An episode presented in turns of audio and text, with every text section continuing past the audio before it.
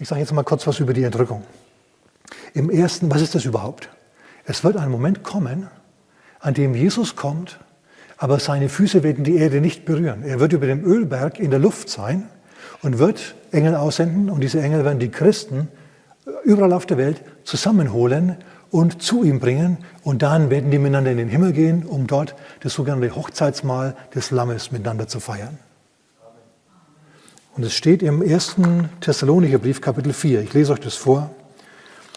Na, diese Wahrheit, die wurde erst in ihrer, mit, mit allen Konsequenzen vor 150, 200 Jahren wieder entdeckt, dass es wirklich in der Bibel so steht.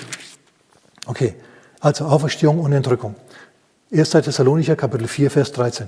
Wir wollen euch aber, Brüder, nicht in Unkenntnis lassen über die Entschlafenen, damit ihr nicht betrübt seid wie die übrigen, die keine Hoffnung haben. Paulus spricht über die gestorbenen Christen. Denn wenn wir glauben, dass Jesus gestorben und auferstanden ist, wird er auch die Entschlafenen durch Jesus mit ihm bringen. Wenn Jesus zurückkehrt, wird er die Christen, die gestorbenen Christen mit ihm bringen. Die Geister der entschlafenen Heiligen. Und damit meine ich alle Christen, die an Jesus glauben und gestorben sind. Denn dies sagen wir euch in einem Wort des Herrn, dass wir, die Lebenden, die übrig bleiben bis zur Ankunft des Herrn, den Entschlafenen keineswegs zuvorkommen werden mit Auferstehung und Umgestaltung. Denn der Herr selbst wird beim Befehlsruf, bei der Stimme des Erzengels, bei dem und bei dem Schall der Posaune Gottes herabkommen vom Himmel und die Toten in Christus werden zuerst auferstehen. Und es wird nicht irgendwie Nacht sein und ein schauriger Friedhof, Totenglöcklein bimmelt und plötzlich kommt aus dem wummernden Grabhügel eine Hand raus, sodass du dich dann aus dem Dreck schälst, ja? Nein, so wird die Auferstehung nicht stattfinden. Ich habe eine Großtante, von der habe ich gehört, die wollte unbedingt in einem Sarg beerdigt werden und ja, keine Steinplatte obendrauf. Denn wenn die Auferstehung stattfindet, was macht sie dann unter der Steinplatte? Die hat Jesus unterschätzt. Wenn Jesus dich von den Toten auferwecken kann, dann kann er dich auch von unter einer Steinplatte hochholen. okay, oder wenn du verbrannt bist und so weiter oder zersägt bist oder in alle Einzelteile verstreut bist, er wird dich wieder zusammensetzen. Du wirst keinen Schaden erleiden. Okay.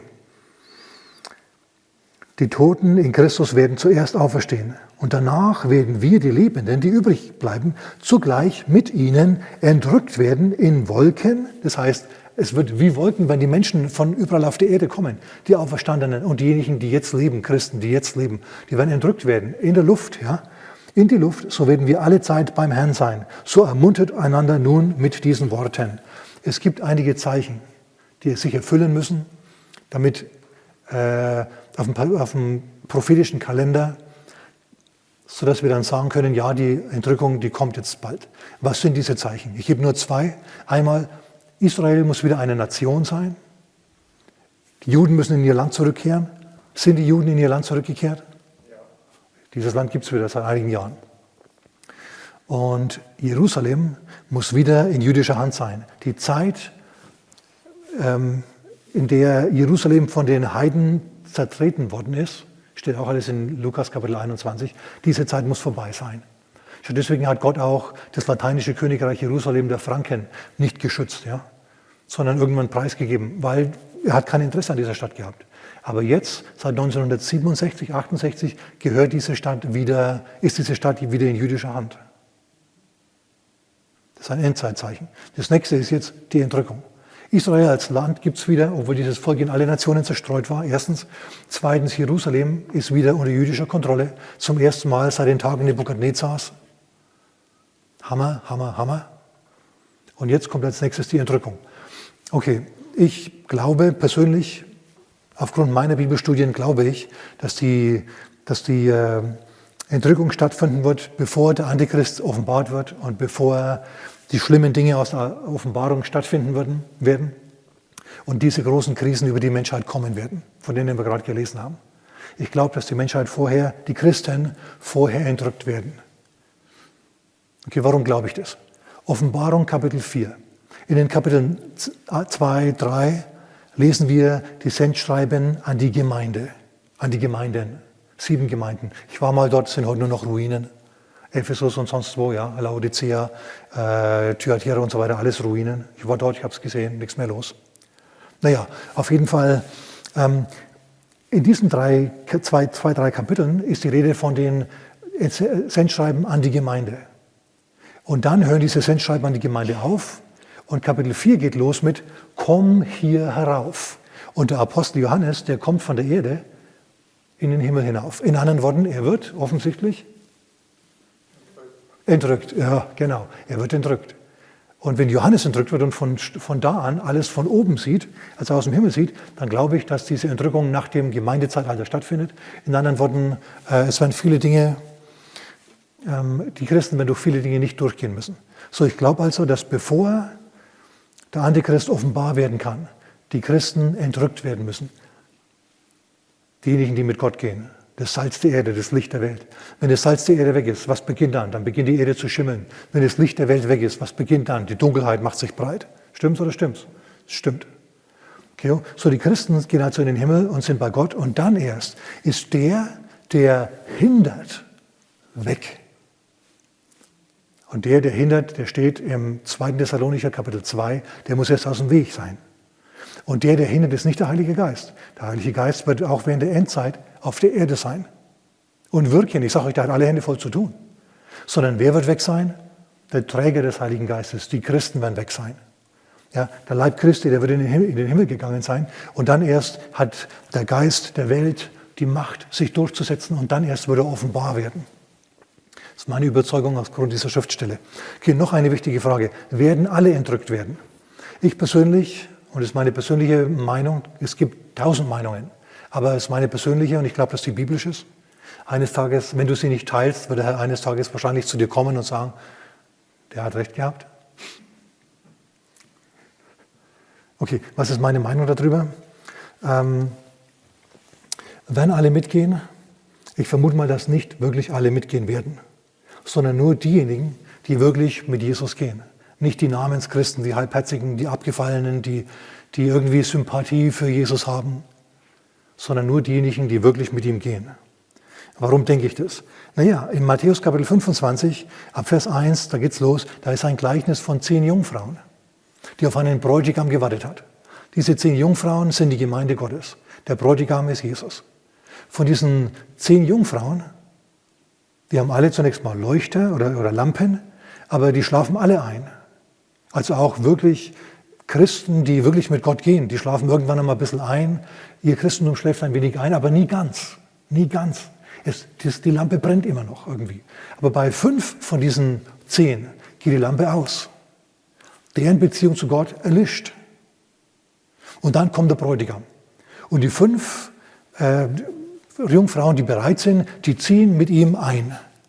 Und dann geht die Tür zu und die fünf anderen, die zum Krämer gelaufen sind, um sich Öl zu kaufen, die kommen zu spät. Und die klopfen und sie stehen vor der Tür und, und es wird ihnen nicht aufgetan.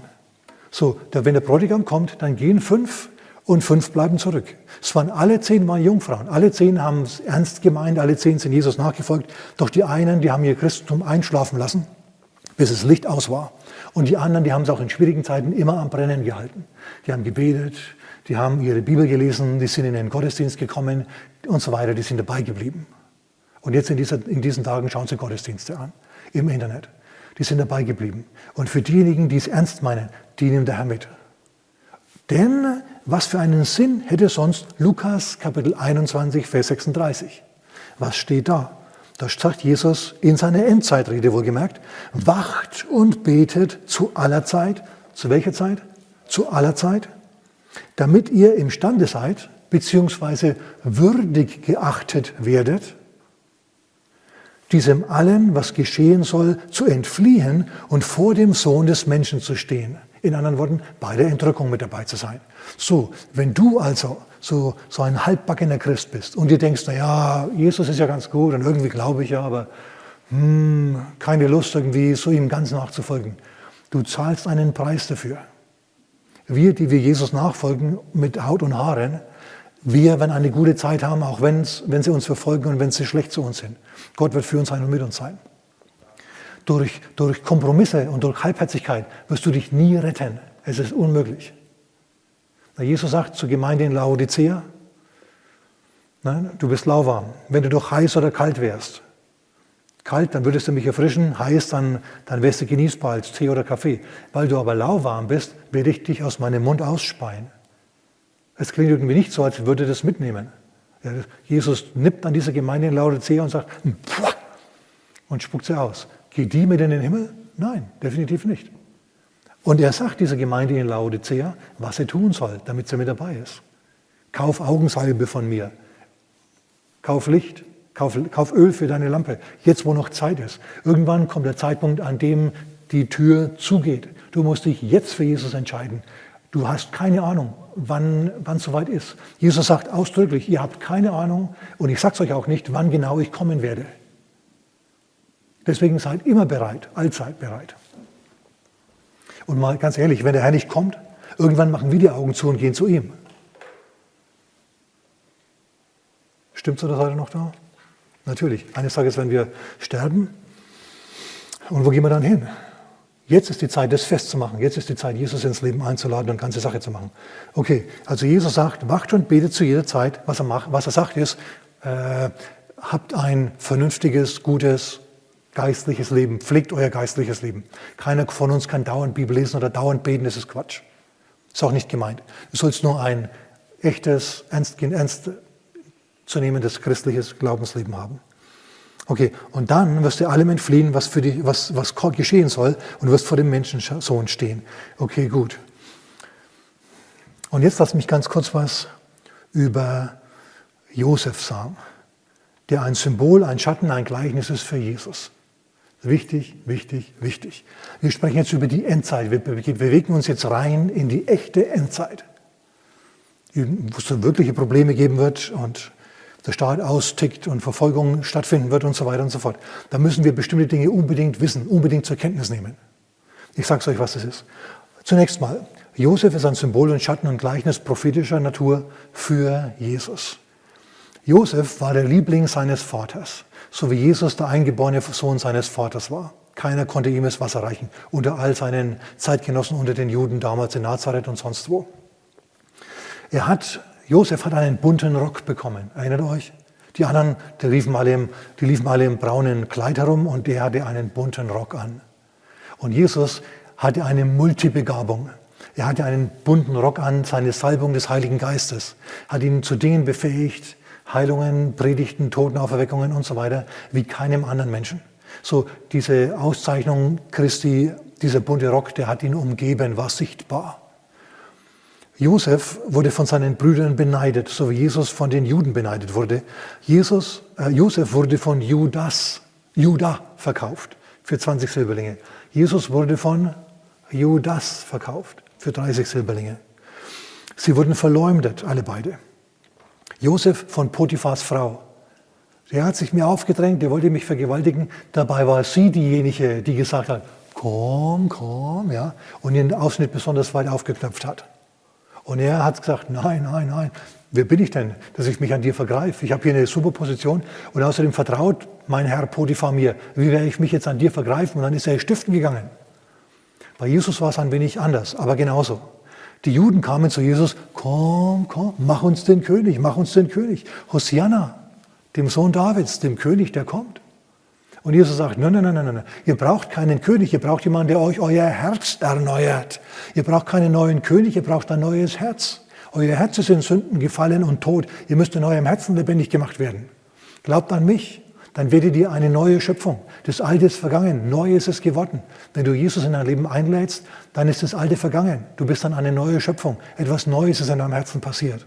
Du merkst es, wenn er kommt. Dein Leben ist anders. Du schaust anders auf die Welt, preis dem Herrn. So, Jesus sagt also, nein, ich mache euch den König nicht und er flieht. In Jerusalem hat er sich zumindest, als er eingezogen ist in die Stadt, hat er sich zumindest verweigert. Ich mache euch den König nicht. Dann haben sie ihn so sehr gehasst, dass sie ihn gekreuzigt haben. Was uns zum nächsten Punkt bringt. Jesus, äh, Josef ist ins Gefängnis gewandert. Wegen dieser Anschuldigung, der Verleumdung. Und Jesus ist ans Kreuz gewandert. Der macht uns nicht den König, dann verklagen wir ihn vom, vom, vom Pilatus. Pilatus bestraft ihn. Der hat sich zum König machen wollen. Merkt ihr was? Sie wollten ihn gerade zum König machen und er hat Nein gesagt und jetzt beklagen sie ihn an. Wir haben keinen König außer dem Kaiser. Aber der, der wollte König machen. Eine Verleumdung wie die seinerzeit von derselben Qualität wie damals von Potiphas Frau. Und Jesus wird ans Kreuz genagelt. Josef landet im Kerker. Jesus landet in der Hölle. Du sagst, nein, diskutieren wir heute Morgen nicht, ja, oder heute Abend nicht, wann immer du das hörst. Ich könnte es dir beweisen, aber das mache ich jetzt nicht. Okay, das nächste ist, Josef wurde, wurde von jetzt auf sofort aus dem Gefängnis herausgeholt und befördert. Er, wurde, er setzte sich zum Schluss zur Rechten des, des, des Pharao als Herrscher über Ägypten. Und Jesus ist von den Toten auferstanden, ist in den Himmel gegangen und hat sich dort zur Rechten des Vaters gesetzt. Josef wurde zum Herrscher, vom Gefängnis zum Herrscher. Und Jesus wurde vom Tod mums, katapultiert auf den Thron und er ist jetzt Exekutivherrscher über das Reich Gottes. Soweit die prophetischen, symbolischen ähm, Gemeinsamkeiten. Aber jetzt kommt noch was, jetzt wird es erst interessant. Und zwar bei Josef gab es ja sieben Jahre Ernte, richtig? Sieben Jahre gewaltige Ernte, sieben fette Jahre, in denen geerntet wurde, Korn geerntet wurde, noch und nöcher. Und dann wurde dieses Korn genommen und wurde in äh, Kornspeicher hineingetan. Und dann kamen die sieben Jahre Trübsalzeit, beziehungsweise die sieben Jahre Hungersnot, die große Probleme für die ganze Welt, speziell auch Ägypten, mit sich gebracht haben. Leute, das hat auch das schreit nach einer prophetischen Auslegung. Und ich gebe sie dir jetzt. Okay, diese sieben Jahre Welternte, diese sieben Jahre Ernte, die Josef gemacht hat, ich meine, sieben Jahre Überfluss, ist symbolisch für sieben Jahre Welternte und Superevangelisation, bevor Jesus wiederkommt. Wir werden also eine gewaltige Erweckung, eine siebenjährige Ernte, in der, es, in der es total leicht ist, Menschen zu Jesus zu führen, in der es absolut leicht ist, äh, für Menschen zu beten und die werden geheilt und so. So eine Zeit wird kommen. In manchen Teilen der Welt ist er jetzt schon, sag ich mal. Vielleicht kommt sie ja zu uns auch. In Jesu Namen. Ich will, dass er zu uns kommt. So, es wird eine gewaltige Erntezeit kommen. Und dann findet die Entrückung statt. Das ist der Mittelpunkt zwischen diesen beiden Siebenjahresperioden. Und dann kam bei Josef eine siebenjährige Hungersnot. Und bei Jesus kommt eine siebenjährige Trübsalzeit. Jesus hat mit dem Antichristen zu tun, Josef hatte mit dem Hunger zu tun. Aber was ist passiert? Bei Josef war es so, dass alle Menschen zu ihm kamen, um von ihm Korn zu kaufen. In anderen Worten, es ging denen nicht total schlecht, sie haben überlebt und sie haben Korn bekommen. Das ist symbolisch jetzt für, für Evangelisation auch in der Endzeit, in dieser Trübsalzeit. Ich meine, ich habe es gerade schon gesagt, es wird eine Zeit kommen, in der die Welt abgeerntet wird, sozusagen. Und dann werden die Leute entrückt werden und die Welt wird wesentlich ärmer sein als jetzt an Menschen. Aber die Evangelisation wird unweigerlich weitergehen. Es wird weitergehen und weitergehen und weitergehen. Gott wird immer noch herrschen und wird weiter regieren und, und das Evangelium wird weiter gepredigt werden. Okay, ich mache ganz kurz Josef fertig. Josef verkauft jetzt also Weizen und er verkauft Weizen, verkauft Weizen, verkauft Weizen die ganze Zeit bis zum Schluss und er verkauft es für Geld und zum Schluss tauscht er das ein für, für, für das Vieh und für das Land und zum Schluss verkaufen die Menschen sich selber dem Josef. Und zum Schluss gehören alle Menschen in Ägypten dem Pharao persönlich. Es schreit doch nach einer Auslegung. Was bedeutet das? Wenn wir das auf die Trübsalzeit ummünzen, ist eine schwierige Zeit und die Leute kommen zu Gott und bitten um Eintritt ins Reich Gottes. Und zum Schluss ist es so, dass alle dem gehören, der zur Linken des, des, des, des Christus sitzt. Zum Schluss haben alle Menschen bei, bei Josef dem Pharao gehört. Für mich ist das, ich streite es irgendwie nach der Auslegung, zum Schluss am Ende der Trübsalzeit, wenn alle Menschen Gott gehören. Also in anderen Worten, es wird eine mächtige, mächtige Erweckung auch in der Trübsalzeit stattfinden. Losgehen wird die mit 144.000 jüdischen Evangelisten. Die werden sich just dann bekehren, nachdem die Entrückung stattgefunden hat. Die werden kapieren, was da passiert ist. Hoppla, die Christen sind alle weg. Alle sind weg. So viele Menschen sind weg. Dann werden die aufwachen und werden sich an den Ölberg begeben. Jesus wird ihnen dort erscheinen und mit ihnen sprechen. Woher weiß ich das? Naja, ich habe äh, Offenbarung Kapitel 14 gelesen. Offenbarung Kapitel 14 müssen wir jetzt gleich noch hingehen. Es wird also in der Trübsalzeit erst recht eine große Erweckung stattfinden. Losgehen wird es mit 144.000 jüdischen Evangelisten. Die werden lehren und predigen und heilen, die werden gewaltige Dinge tun. Vollmächtigste Männer Gottes werden das sein, wohl auch Frauen, ja, werden dabei sein. Kann durchaus sein. Auf jeden Fall ähm, wird die Ernte weitergehen. Und jetzt schlagen wir vielleicht mal dorthin auf, zur, zur Offenbarung Kapitel 14. Das ist ein Schlüsselkapitel. Ich zeige euch, dass die Offenbarung, ich zeige euch, dass einerseits die Erweckung weitergeht und andererseits natürlich auch Gericht stattfindet und viele Menschen verloren gehen. Und dass das eine Zeit starken Gerichts sein wird, beziehungsweise ein Zusammenprall zwischen Gottes Menschen und den Menschen äh, des Antichristen. Und die Antichristen werden die Christen verfolgen, blutig verfolgen und werden viele, viele, viele enthaupten. Das wird stattfinden. Aber, also von den 144.000, die hier unten auf der Erde sind, nicht wie die Zeugen Jehovas behaupten im Himmel, das ist nicht richtig, ihr Lieben. Okay, okay mit denen geht's los. Und es geht weiter. Und ich muss jetzt viel überspringen. Und ich lese jetzt mal, ich lese ab Vers 14. Und ich sah, wir sind jetzt in der Trübsalzeit, okay? Und ich sah und siehe eine weiße Wolke und auf der Wolke saß einer gleich einem Menschensohn. Das ist ein Bild aus Daniel und es bezieht sich auf den Messias. Der kommt und auf seinem Haupt ein goldener Siegeskranz und in seiner Hand eine scharfe Sichel.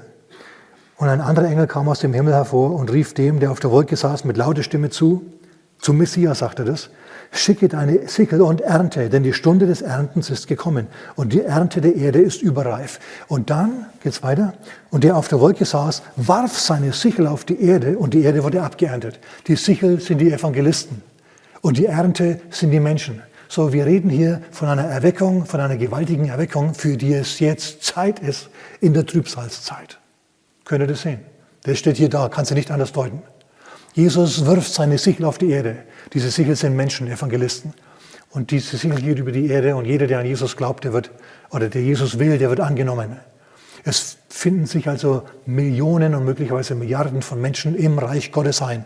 Es wird eine gewaltige Erweckung herrschen in der Trübsalzeit. Und jetzt geht aber noch weiter. Und ein anderer Engel kam hervor aus dem Tempel Gottes im Himmel und der, auch der hatte eine scharfe Sichel.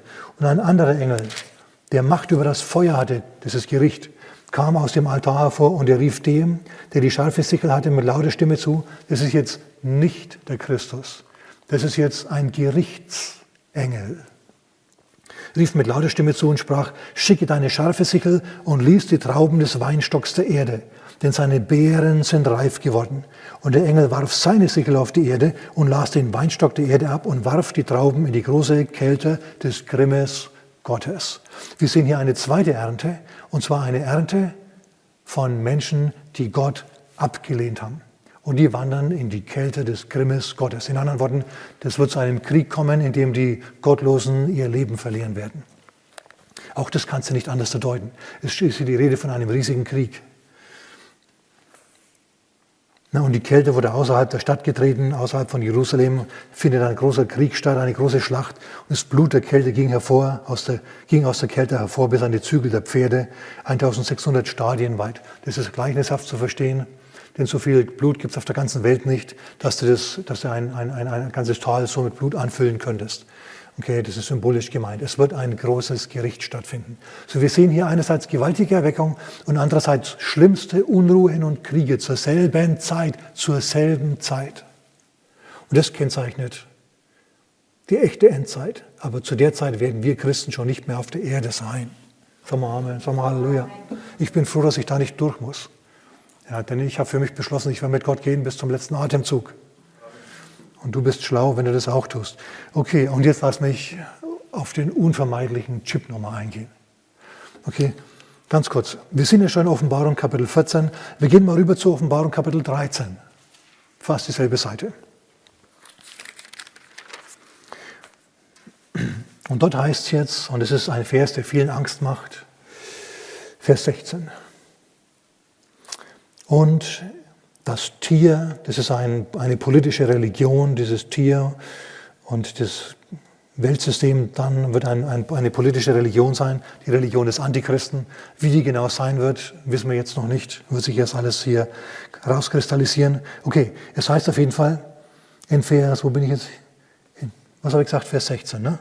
Genau, Vers 16. Okay, also dieses dieser neue Staat, dieses religiöse Establishment, dieses religiös-staatliche politische System, das bringt alle dahin, die Kleinen und die Großen. Das heißt, die, die, die, die Machtlosen und die, und die Mächtigen, die Reichen und die Armen, alle, und die Freien und die Sklaven, dahin, dass man ihnen ein Mahlzeichen an ihre rechte Hand und an ihre Stirn gibt. Mahlzeichen an rechte Hand und Stirn, damit niemand kaufen oder verkaufen kann, als nur der, welcher das Mahlzeichen hat. Okay, Leute, pass auf. Das ist noch nicht das Problem. Ein Chip in der Hand oder an der Stirn ist noch kein Problem, ist einfach nur Technik. Seid ihr noch dabei? Wir dürfen nicht in eine Technikfeindlichkeit oder Technikangst verfallen. Ich muss manchmal lachen, manchmal lache ich mich schief über die Anti-G5-Propaganda. Wenn du mal nachschaust, wo diese Anti-G5, ihr kennt schon das neue, neue ähm, Netzstandard, kennt ihr, der neue Mobilfunkstandard, ne? dieser G5-Standard, der soll ja nicht kommen bei uns, denn der ist sehr gefährlich. Wenn du mal nachschaust, wer jetzt genau diese ganzen G5-Sendungen hier auf YouTube und sonst wo auf, Linie, auf Leitung bringt oder wo die herkommen, die führen, die führt's irgendwie, also du stellst immer wieder fest, dass die irgendwie alle nach Russland deuten. Und Amerika und so weiter ist immer schuld an allem Elend der Welt und Russland ist immer, kommt immer besonders gut weg. Leute, das nennt man Propaganda. Okay, muss darüber lachen, über G5 und so weiter, dass, dass man das so dagegen ist. Hey, das sind auch nur Wellen im Äther, die es sowieso gibt. Die müssen jetzt nur belegt werden, meine Güte. Okay, aber das ist nicht mein Punkt. Wir dürfen nicht technikfeindlich werden. Ich kann mich noch an die 80er Jahre erinnern. Da kam auch ein Christ zu mir und hat gemeint, oh Gerd, benutze ja keinen Computer, denn es ist ja, es hat ja irgendwie so einen Endzeitgeschmack, Computer. Ihr Lieben, in Wirklichkeit ist der Computer nur ein Werkzeug. Du sitzt heute wahrscheinlich mit einem Computer da, mit einem Taschentelefon, das heute Dinge tun kann, ja, wie nie zuvor. Das kann dich natürlich auch ausspionieren, was auch ausgiebig gemacht wird. Der Staat kann schauen, wo du bist, anhand von deinen Handydaten. Aber äh, es ist grundsätzlich nicht böse. Böse wird es erst zu einer bestimmten, wenn noch was dazukommt. So, auf was ich raus will, ist folgendes. Wenn jetzt also die Möglichkeit gibt, dass du mit Karte bezahlst oder mit Handy bezahlst oder mit einem Chip in deiner Hand, in deiner Hand oder in, auf deiner Stirn bezahlst, das ist alles nicht wirklich schlimm. Das kannst du alles eigentlich theoretisch machen. Wann wird es dann schlimm? Es wird schlimm, wenn noch ein Kriterium dazukommt. Das Totschlagkriterium ist das, was jetzt kommt. Pass auf. Wir sind jetzt in Offenbarung Kapitel 14. Offenbarung 14, da heißt es in Vers 9, und das ist der Schlüsselvers für diesen Chip, da heißt ein anderer, ein dritter Engel folgte ihnen, das interessiert uns jetzt nicht, und er sprach mit lauter Stimme, wenn jemand das Tier und sein Bild anbetet, wenn jemand also ein hingegebener Nachfolger dieser politischen Religion wird, die entstehen wird, und ein Mahlzeichen annimmt an seine Stirn oder an seine Hand, so wird er trinken von dem Wein des Grimmes Gottes. Ha, jetzt haben wir es. Das Totschlagargument ist, um diesen Chip zu bekommen, musst du Jesus verleugnen, musst du dich von Jesus lossagen und musst dich zu einem, musst, musst der Partei beitreten. Ob das jetzt eine religiöse oder politische Partei ist, ist egal. Wenn dich jemand dazu zwingen will, Jesus abzusagen, oder du kriegst den Chip nicht, dann musst du standhaft widerstehen und musst sagen, nein, danke, ich lebe ohne Chip. Und viele sagen sich jetzt, ja, aber gibt es da nicht irgendwie einen Kompromiss? Denn wir wollen ja keine Schwierigkeiten mit dem Staat. Wir wollen ja kaufen und wir wollen ja verkaufen. Und jetzt dürfen wir das nicht mehr, weil wir uns diesem neuen Gott nicht anschließen wollen. Was machen wir denn jetzt da? Kann man dich da nicht irgendwie einen Kompromiss schließen? Ich lese es nochmal. Wenn jemand sich von Jesus lossagt, diese neue Politreligion annimmt, also dieses Bild anbetet. Das bedeutet, du, du sagst dich los von Jesus und, und nimmst diesen neuen Gott an. Und dann dieses Mahlzeichen annimmst, als Zeichen deiner Loyalität dem neuen Gott gegenüber. Was passiert dann? Ich lese es noch einmal. Dann wirst du trinken vom Wein des Grimmes Gottes. In deinen Worten, nein, dann gibt es für dich nicht die Möglichkeit, doch irgendwie diesen Chip anzunehmen. Erst dann ist dieser Chip böse. Der Chip ist neutral, nur Technik. Erst dann, wenn du dich von Jesus lossagen musst, um diesen Chip zu bekommen, dann ist er böse. Was machen wir dann? Ja, dann können wir nicht mehr kaufen und nicht mehr verkaufen. Dann, was machen wir dann? Dann können wir nicht mehr zum Aldi und zum Lidl auch nicht. Was machen wir dann? Du, dann musst du halt auf Gott vertrauen, in Gottes Namen. Denn wenn er von dir verlangt, nimm diesen Chip nicht an, sondern bekenn dich zu mir, dann machst du das halt. Dann sorgt er schon für dich. Danke für das donnernde Amen von den leeren Stühlen. Es ist trotzdem so. Du musst dann halt auf den Herrn vertrauen, meine Güte. Und es ist wahrscheinlich nicht ganz schlecht, wenn du weißt, wie man Kartoffeln zieht und vielleicht irgendwann einen Schrebergarten hast. Aber letztendlich ist es ja eigentlich nur interessant für Leute, die in dieser Zeit leben. Und das werden wir wohl nicht sein. Es ist eigentlich überhaupt kein Thema für uns. Allerdings sagt Jesus, und damit bin ich jetzt dann am Ende, wenn diese Dinge beginnen zu passieren, hebt eure Augen auf, denn eure Erlösung naht. So, ja, wir sehen diese Dinge passieren. Wir sehen, dass es diese Technologie jetzt gibt. Es könnte, als, und, und, äh, es könnte funktionieren und der Staat maßt sich wieder Dinge an wie seit Jahrhunderten oder seit Jahrzehnten nicht mehr, um es nicht zu übertreiben.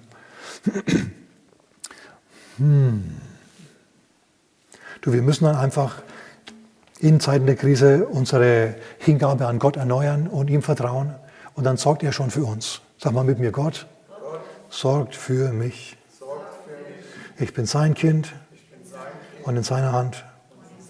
Und kein Haar von meinem Haupt wird verloren gehen. Amen. Amen. Lasst uns vielleicht miteinander noch ein äh, Übergabegebet beten. Wenn du Jesus einladen möchtest nach dieser Botschaft in dein Leben, dann bet uns nach, bet mir nach. Sag, Vater Gott, ich glaube, dass Jesus dein Sohn ist. Ich glaube, dass er am Kreuz gestorben ist und dass er auferstanden ist. Jesus, komm in mein Leben. Mach mich neu. Vergib mir meine Sünden. Und ich empfange ewiges Leben jetzt aus deiner Hand. Amen. Wenn du dieses Gebet gebetet hast, bist du jetzt von neuem geboren in deinem Herzen. Du gehörst jetzt Gott und dann solltest du unbedingt anfangen, die Bibel zu lesen im Neuen Testament und dann schließ dich einer bibeltreuen Gemeinde an, die das Wort Gottes glaubt. Schau immer wieder mal auf diesem Kanal vorbei, kannst dich abonnieren, dann wirst du benachrichtigt, wenn eine neue Sendung, eine neue Predigt auf Sendung geht. In diesem Sinne, Amen und Gottes Segen.